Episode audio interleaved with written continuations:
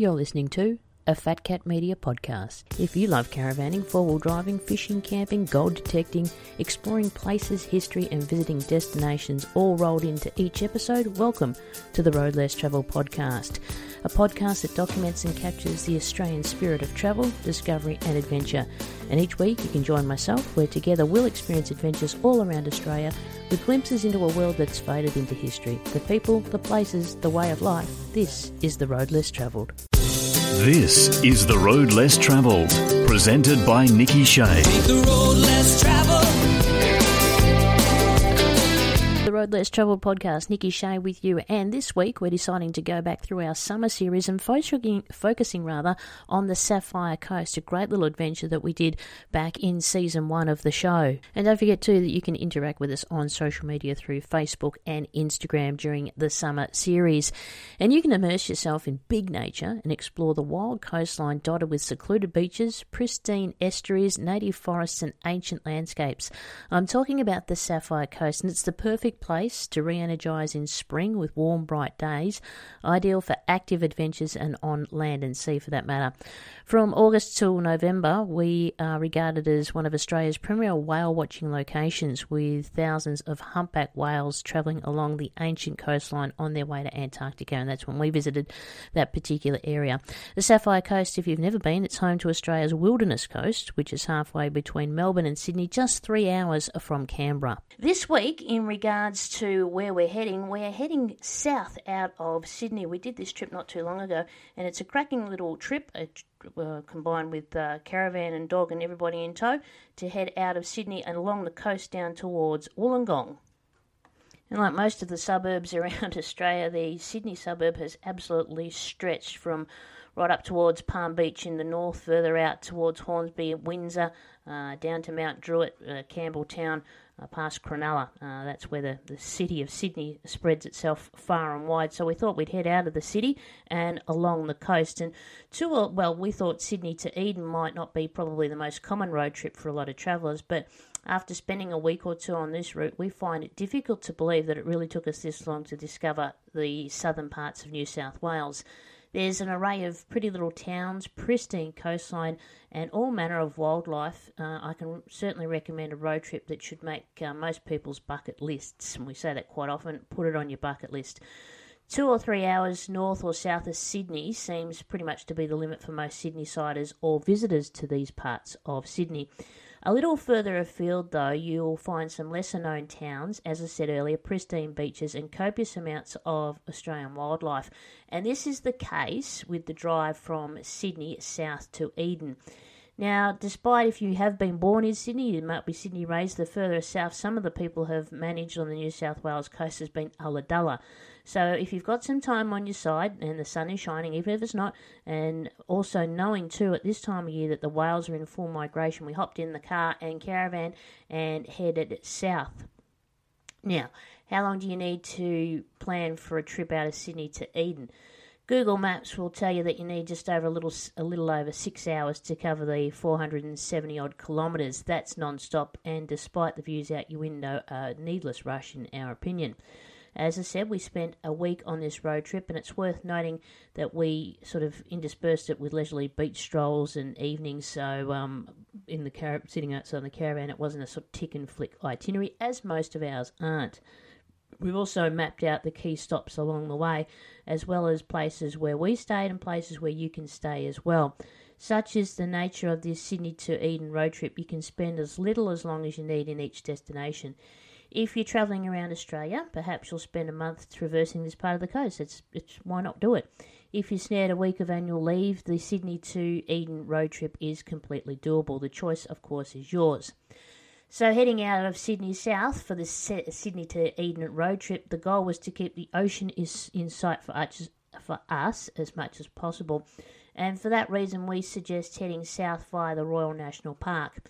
The national park itself deserves more time for exploring, but being located within the realms of Sydney, we headed only to Bald Hill. And it's a lookout that's famous for the hang gliders who use this as their airstrip, and if you're lucky, you can watch a few of them take off from what is just a majestic viewpoint. So you can from here you can actually see south to Wollongong on a clear day, overlooking Stanwell Park Beach and the Seacliff Bridge, Although you've just started your road trip there, the Bald Hill Flying Cafe is a good option if you need some food or coffee. And when you have a look at the beach, not the beach, when you have a look at the the uh, map, and I've got it open here in front of me at the moment, there's just so much to see and do ar- around that area. Um, from you know from Heathcliff, Heathcote rather down to Waterfall. This is all part of the Royal National Park. You can go up to Wattamolla, uh, along the coast down to Garie and then uh, Helensburgh down to Lilyvale, Otford, and then as mentioned Stan- Stanwell Park down to Coalcliff, uh, Clifton, Scarborough, Wombarra, all along the coast, and it's just fantastic scenery. And if you've flown out of Sydney, or even if you've flown out of Wollongong for that matter, uh, from between Sydney to Wollongong, and you've flown that, that trip many times, you, the coastline below is just absolutely fantastic to, see from the air. From the air down to the sea, that's where we are with the Seacliff Bridge. It's another famous spot on the Sydney to Eden route. It's uh, got a smooth rug, rug, a smooth road that hugs the clo- coastline. It's not dirt or dusty or bumpy. And if it looks like it's something straight out of a commercial for a new car, you'd be spot on there. The bridge itself has been used countless times in car adverts, and it's easy to see why as you zoom around its bends. On the southern side of the bridge, there's a handful of parking spots available. A little further on, and there's a car park that can fit around a dozen cars in a caravan. Park the car and van and walk across the bridge you've just driven over for uh, at a slower pace, and of course, you can take photos too. If these kind of views are your thing, I'd certainly recommend dropping into the Scarborough Hotel. It's a popular little weekend spot for road trippers. They serve up a great pub lunch, and importantly for Jeff and us, their beers are refreshingly cold. The views too are magnificent. It's easy to see why that this particular hotel, the Scarborough Hotel, is a popular destination. Plenty of beaches along the way, as I mentioned, from Seacliff, Clifton, Scarborough, Wombarra, uh, down to Coledale, Point Lookout, and Austinmer, which is a great little place. Um, some people call it their favourite beach along the stretch because it's a little quieter with only a handful of little shops, and the beach itself is protect- protected by a cove of pine trees. And for those not looking for a dip in the waves, you can try their sea pool there. And be careful to mind the waves. On a windy day, they still bash the pool. And if you're hunting fish and chips, as we were, Shell's Diner, which was across the road from the beach, is a worthy pick, serving up old fashioned fish and chips and other deep fried delectables. And you can take some snacks over to the beach and enjoy a swim there too. We stayed overnight in Austinmer. It's only an hour and a half um, south of Sydney, so we decided that we'd uh, spend our first night there. And if you love the sea, uh, you can leave a little bit later on in the afternoon. It makes for a great first pit stop. And there's a couple little modern options there for other people that want to do, if you want to do the motel aspect of it. The Headlands Hotel, uh, not too long been refurbished, and it's an excellent modern option. Uh, comes with one bedroom, two bedroom apartments, and TVs and so forth, uh, and v- balcony views. And of course, given that it's so close to Sydney, it makes for a good little weekender. This pub also has, the hotel rather, has an adjoining pub and bistro, so you can stay in if you want. Also, if you don't want to head out, uh, you can go to the South Sailor. It's a restaurant that looks the size of a cottage from the outside. It's also got an adjoining outdoor area and services many more patrons that you would ex- wouldn't expect. It's located on the main drag just before Thirroul as you head further south, and it's a really good little um, environment, best described as a coastal casual, I guess.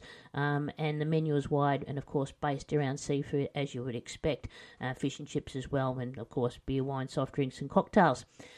If you're con- well, no, if you're as you continue j- your journey south, we recommend skipping Wollongong. Why?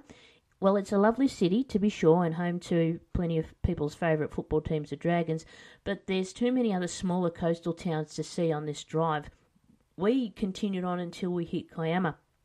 Now, the small town, it's really easy to miss. Literally, the turn off is really right upon you before you know it. Stop off and turn into this town where the main street is lined with shops. And having visited this spot before, you would describe the relationship with the Kiama blowhole as a love hate. The blowhole has been typically for us disappointing, and our most recent trip we did get around 10 metres of blow. Good luck witnessing the natural phenomena. Um, for, your information, it's choppy conditions made, make for larger performances. There's a sea pool there, and also cabins if you'd like to stay longer. But you sometimes you can sit there and wait and wait, and nothing happens. If you've got a sweet tooth and got room in your tummy, there's a um, the Berry Donut van might be right up your corner.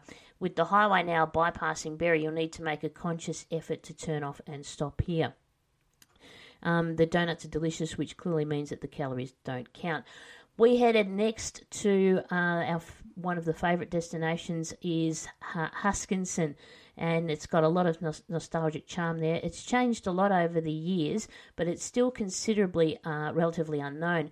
You'll find the old cinema, which is altogether from another era. The Husky Pub is the place to be on most days. You can head down there for a schnitzel and a beer. And if you're looking for lighter options, there's the local bakery with well known pies and heaps of options. There's something for everyone. You go for the mince pie and the pepper steak pie, bit of a bit of a heads up there. Or if it's uh, brunch that you're after, look at the Five Little Pigs Cafe where they have a great assortment of breakfast and brunch options. And you might have difficulty, will be maybe securing a table at this uh, cafe because the tables do turn quickly. The secret here is well and truly out though. It's one of the most popular spots in the Jervis Bay area. Take a stroll along the beach. There's a pathway which winds itself along the coastline, making it for a pretty easy flat stroll. And whilst you're here, enjoy the white sand, the crystal blue water, and the famous Hyams Beach is just over 10 minutes drive away. It reputedly has the whitest sand in the world. It feels like many beaches in Australia may lay claim to this, but whatever the case, the sand is indeed very white. Walking on it comes with its own special squeakiness too. So we stayed overnight at Huskisson. As I said, you bypass uh, Wollongong and um, the reason you do that because for us we we had time wasn't on our side at that particular point. And there's other options as well as you head through sort of Bomaderry down through Nowra Basin View. You can head off into the Morton National Park along there, and the I think it's called the Budawang Range too. Before you head down to like Mollymook and Ulladulla. Mollymook is a great little town and uh, there's a few options to consider that we did miss through. Um, as we continued on south, uh, we drove through some towns that you may wish to consider as a stop on your Sydney to Eden Drive. Mollymook is a, a coastal gem, perhaps best known for being home to Rick Stein's Bannister Hotel. Bannister remains on the bucket list still, but if you've got cash to splash, it could certainly be worthwhile a worthwhile pit stop. Ulladulla and Bateman's Bay are simply popular summer getaway spots. They are always jam packed on the weekends, but you will find a really good range of accommodation options here. Experience suggests that at this point accommodation gets a little cheaper, uh, and that's because these destinations are beyond the border that most Sydney siders are willing to really consider for a weekend. While we were partial to Huskisson, we take no offence if you consider that these alternatives to Jervis Bay on your trip. It might, though, come as a shock as you drive this scenic coastal road that there's a zoo hidden amongst the drive. The Mogo Zoo is a small zoo, but it has a really good array of animals under their care. It's been a few years um, since we've been to Mogo, but the red pandas were the favourite from that visit. If you've got time, it's a great little zoo, and you be sure to stop too at the Bodalla Dairy. You'll drive straight past it, so there really aren't any excuses. The country you're now driving in is really prime dairyland, and that's how it changes quite considerably as you're driving through the coastal area. You've already probably likely lost count of the number of cows that you see out the window. The Bodalla Dairy has a all nature of dairy products available for sale. Pop in and taste some cheese, have a toasty, or enjoy an old fashioned milkshake. There's not much worth stopping for before or after, so it's practical as well as a delicious pit stop. And check in ahead of time, you might even get the opportunity to milk a cow during your visit. Why wouldn't you? The Sydney to Eden road trip starts to edge back now towards the coast after a little inland diversion, and from here on, the beaches get a lot quieter, the ocean is a lot more blue, and the towns far fewer. Along the coastline, as you enter North Narooma, plug in Kianga Point into Google Maps. It's a very easy to miss vantage point. It's got a large open space and loop road, and we shared this beautiful spot with just another car. And yes, you can get it with a car and caravan. The hues of blue, aqua, and green, and green here uh, very much remind you of Lord Howe Island, and there's no one else about to share them with. It's just fantastic. If, if, if a place like this was closer to Sydney, you can bet it would be run been overrun by now. It's just lovely. It's the perfect place to nibble on some of that Bodalla dairy cheese. Uh, it was views like this that had us scratching our heads as to why we'd never considered driving from Sydney to Eden earlier. It's just lovely. Admiring the views is one thing, but you're probably itching to be a part of it by now, and especially if it's the weather for it. A five minute drive south from Kianga Point, and you'll find Bar Beach at North Narooma. Here it's um, there's a netted off little inlet swimming area with some of that pristine water that was mentioned earlier. there's a boardwalk and breakwater that you can wander along here too. And if you keep your eye out, you might see seals who often find themselves in this area too. Another short hop to the next point of interest is Australia Rock. Now, let's put the debates aside because there are plenty. This eroded rock does in some way resemble mainland Australia, sorry Tasmania, like a hole cut out of the rock. It's a beautiful spot and a unique nature formation. It may not look exactly like Australia, but th- I think you, when you have a look at it, you'll get a sense of it when you're actually looking at it. And what about Bermagui? Bermagui is another stunning coastal town. It's too it too has a, a really good array of accommodation options from caravan parks, motels, backpackers, uh, B and B's. We dropped in at the iconic Camel Rock, which, as its name suggests, is shaped like a camel along the beach. Australia Rock cops some flack for its supposed lack of lightness, but you will not battle to identify the camel here at Camel Rock.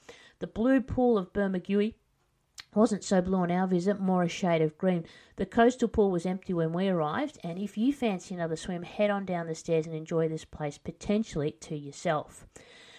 Uh, we stayed overnight at Tathra. We completed our drive with our final accommodation destination being Tathra. It's a small town. Uh, it's almost split in two, and I imagine everyone knows everyone here. We stayed uh, at the local caravan park, and there's also a motel accommodation there too. And because if you happen to be travelling out of season, take the opportunity to book an apartment with a great ocean vantage point. It can uh, you can get them equipped with a telescope. And the first morning there was a delight. We watched whales splashing out in, in front of us, terrific. And um, you can get um, uh, accommodation such as apartments. There are two or one bedroom uh, on a balcony or not. So uh, make sure you do that. Sunset at Tathra, it's a wonderful time of day. You watch the sun go down by the pink Tathra Wharf. It's a great way to spend part of your afternoon. And as you wander or drive back up, expect to navigate amongst the kangaroos who also enjoy this time of day. We also had some Tathra Beach tapas, and uh, it's a, lim- bit of a limited menu, but there weren't any really bad options to choose from, and the Thai fish cakes were on, on the money. If you're not looking for a sit down dinner, they also do takeaway outside the restaurant too. So we used to, uh, Tathra as our base on what they call now the Sapphire Coast. From here, you're within easy distance of a number of beautiful towns. Each of them should demand your attention during your stay along this area. Pambula is home to a magnificent stretch of beach. It's best known for its long curved beach. There's plenty of sand if you plan on sunbaking, and the waves break over quite a distance, so a dip is easy to enjoy, especially this time of year too. Keep out, keep an eye out amongst the bushes too. You can expect to find wildlife. We stumbled across a little echidna who called Pambula Beach home. Kangaroos are said to be found here on the beach too, but we didn't have any luck seeing those. Merimbula is your opportunity to see whales up close. It's the largest of the Sapphire Coast towns and even has its own airport.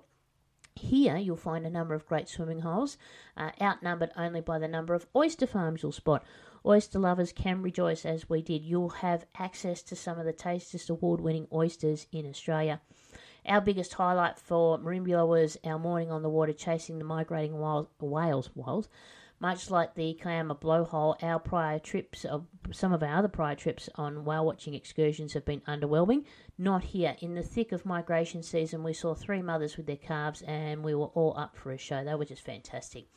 It was seeing these whales from the caravan park that really inspired us, so we're glad we did it. We joined a tour with the local adventure tours on a two hour trip, and it was never short of whales to watch. Obviously, there though, uh, obviously though, there are a number of factors when it comes to whales and when they want to show themselves. On our day, though, we were incredibly lucky to uh, see them. Got the show of our lifetime. It was fantastic. So while the the whale migration is no secret, it's certainly a tour that I'd really encourage you to do. Book ahead if you visit during the migration season. The Coastal Garden of Eden. When you hit Edentown, you have made it. Your Sydney to Eden trip is now complete. Eden feels like a little town that time forgot, and you'll feel that uh, when you hear you see the iconic Hotel Australasia under renovation. It's now been completed. It's a fantastic hotel, and the um, it just transports you to a, another era. Whilst in Eden, you cannot miss a visit to the Eden Killer Whale Museum. Those stunning whales you've been admiring used to be the biggest industry in Eden. The museum there details the history of whale hunting in the region. You'll find a skeleton out front of Old Tom, who was a killer whale estimated to be up to 90 years of age. The skeleton gives you a scary idea of just how big these creatures are. If you're wandering the museum and hear the World War II siren, you're in luck. Whales have been spotted, so head outside and enjoy the show. Entry is payable at the door. More cheese at Bega with a slight detour from our Sydney to Eden itinerary. Not really on the coast, but only a 20 minute drive from Tathra is the cheese haven of Bega. And this area is a fertile dairy country area, and Bega is one of the best known cheese brands in Australia. Here you'll find the Bega Cheese Heritage Centre next door to the factory. And if you had enjoyed the Bodalla dairy, you will enjoy this as well. Sample some cheese, taste, taste some peanut butter and Vegemite, or enjoy, enjoy a t- cheese toasty. You can head upstairs and have a stroll around the museum, which is free to enter. And here you'll learn about the history of cheese making in the area throughout the last 100 years if you're in the mood for a side trip for some platypus spotting, another slight detour, not quite the Sapphire Coast, but not quite anywhere else, to be perfectly honest, is the small town of Bombala, about an hour inland. This small town has some very cool old facades. A stroll along Main Street will give you cause to wonder about the town's history and what transpired here. The real gem in this town, however, is its platypus reserve. We found ourselves realizing that none of us had actually really seen, an, we hadn't seen a platypus in the wild. A shock for us, though. Um, our visit to Bombala was to change all that. We arrived just after lunch to read that the platypus enjoy coming out at dusk and dawn, not in the middle of the day. So we decided to wait and see if we have a stroke of luck. And we had a stroke of luck from on our lookout point. We saw a V shaped ripple appear on the other side of the river, and I took off down close to the riverbed and saw a single platypus swim towards me. He duck dived and hung out below the surface for minutes. The only signal and the sign that I knew he was there was a few bubbles regularly appearing. And that was just a huge thrill for us, um, but it was almost a disappointment. If you do head here, try to arrive earlier or later to, in the evening to maximise your chances. And if you can't, just be patient, keep your eyes on the water. It's a little way out of the Sydney to Eden itinerary, but it's a detour that we think is certainly worth making. A few things to consider is that you, uh, from the Sydney to Eden road trip, is you won't find many coastal walks. Development in these parts usually steered clear of the beachfront. This isn't an issue and helps with maintaining wildlife. It's pretty much different to the more developed beaches of the south coast, though. There's not a lot of in between towns. You'll be driving through plenty of scrubland, so make sure you fill up or have supplies. Don't let your fuel dial run close to the edge in these parts. And these are quiet towns, and that means that not everything is open. Before you make dinner plans, make sure you know that the restaurant is open. We had one that we found we wanted to eat at. It was closed Monday, Tuesday, and Wednesday. So just things like that to be prepared with. Along the Sapphire Coast, this is a fantastic area of Australia. Accommodation is plentiful along this coast. There are ver- varieties of caravan parks, as I said, motels, cabin resorts. Merimbula has probably the most options when it comes to accommodation and when to visit the Sapphire Coast. October, November, this coastal stretch during the warmer months is absolutely magnificent, a terrific destination. Here, at this time of year, you're also most likely to, during this period, see the migrating whales too. Winter can, though, be quite cold along these parts. The views, views are still excellent, but if you're planning on a lot of swimming, well, you be a brave soul? Expect nature to still be pretty, but you'll need plenty of layers, that's for sure. The peak time here is over the summer school holidays when folks call the coast home for a few weeks at a time. You can expect prices to be a lot higher here, and the availability of accommodation can be quite challenging.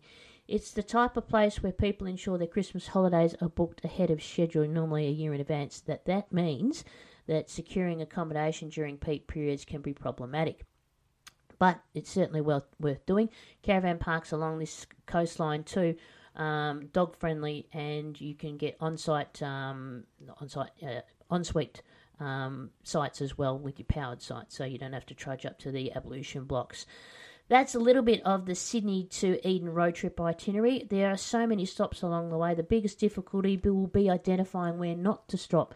If you've done the drive, have we missed out on any of your favourite places? We'd like to hear from you.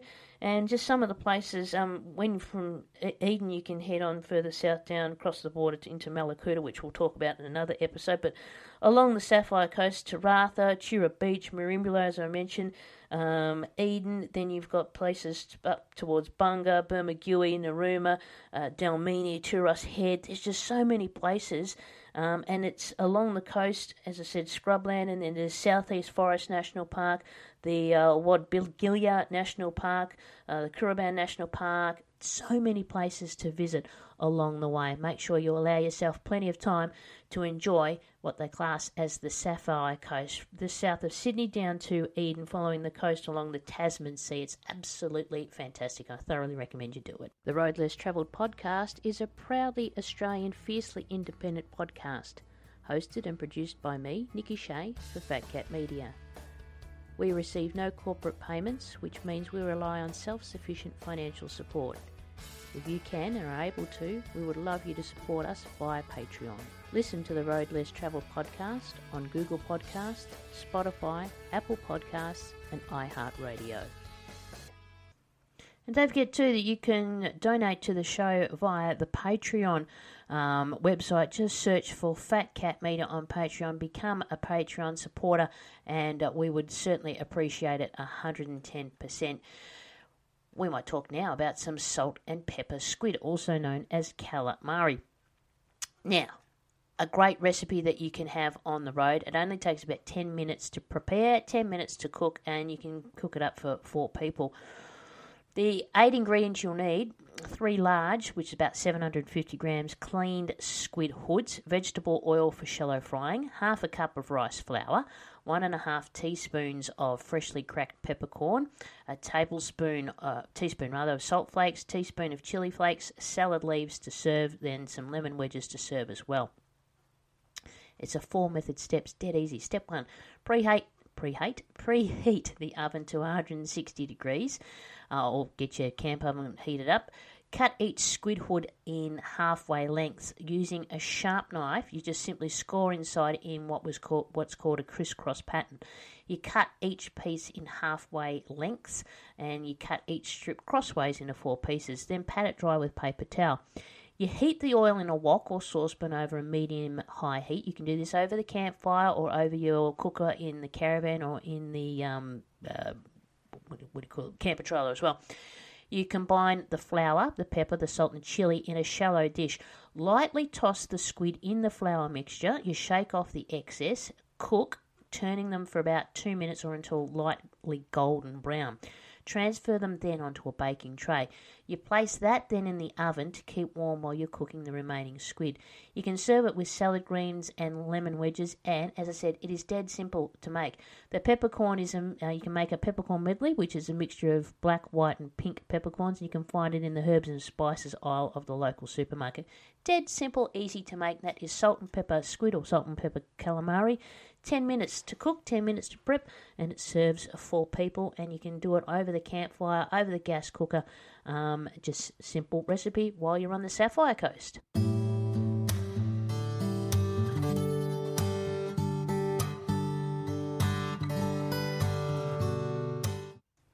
I love gadgets, and who doesn't love gadgets? Now, we tow a caravan. I don't know about you, but when you're trying to level out your caravan at a campsite, do you use those little poxy uh, spirit levels maybe on the, ta- on the tower, on the table or on the floor of the caravan to make sure that it's all nice and level so that when you lay down at night, you're not going to roll out of bed because the caravan's not level or you open up the fridge door and everything flies out because the caravan's not level? There's something new on the market. Well, it might not be new, but it's new for me. It's the Savvy level. You can mount it internally if your caravan has a lunch, large front window or is fiberglass. It's the Savvy level hardware device that replaces the Spirit level and allows you to level your caravan or camper in under a minute by yourself. No arguments. Ask yourself, what was your last leveling experience like? The Savvy level will make it 100% easier. It can be mounted internally if you have a fiberglass caravan. If you have a heavy metalized caravan, you'll need to purchase the external mount too. You can do it yourself with DIY installation, or you can purchase the Savvy level and internal wiring kit with the products sold with the products. Savvy Level is a revolution in caravan, camper trailer, and motorhome leveling. You can, when you purchase the level um, hardware, you can download the free Savvy Level app as well. Buy Savvy Level by itself if you have a large front window in your caravan or your camper or your uh, caravan uh, are fiberglass. If not, as I said, you will need to to bundle up with the Savvy Level with an external mount and kit. And if you buy it, you will not have arguments. You won't have to worry about epoxy old spirit level. Um, this thing is absolutely fantastic. It's a great little bit of kit. You can find them all on eBay. I'm not affiliated with them in, in, in any way. It's the Savvy Level, S A V V Y L E V E L, about 375 bucks. And uh, what a electronic leveling system for your caravan camper or motorhome. If you've got an awesome little piece of kit or a gadget that you have found, drop me a line and it's phatcat at iinet.net.au. That brings us to the end of this week's edition of the Road Less Travelled podcast. I hope you've enjoyed the trip south out of Sydney down to Eden along the uh, Sapphire Coast. If you've got an adventure that you have done yourself and you'd like to spread the word, share it and spread the knowledge. Drop us a line. We would love to hear from you.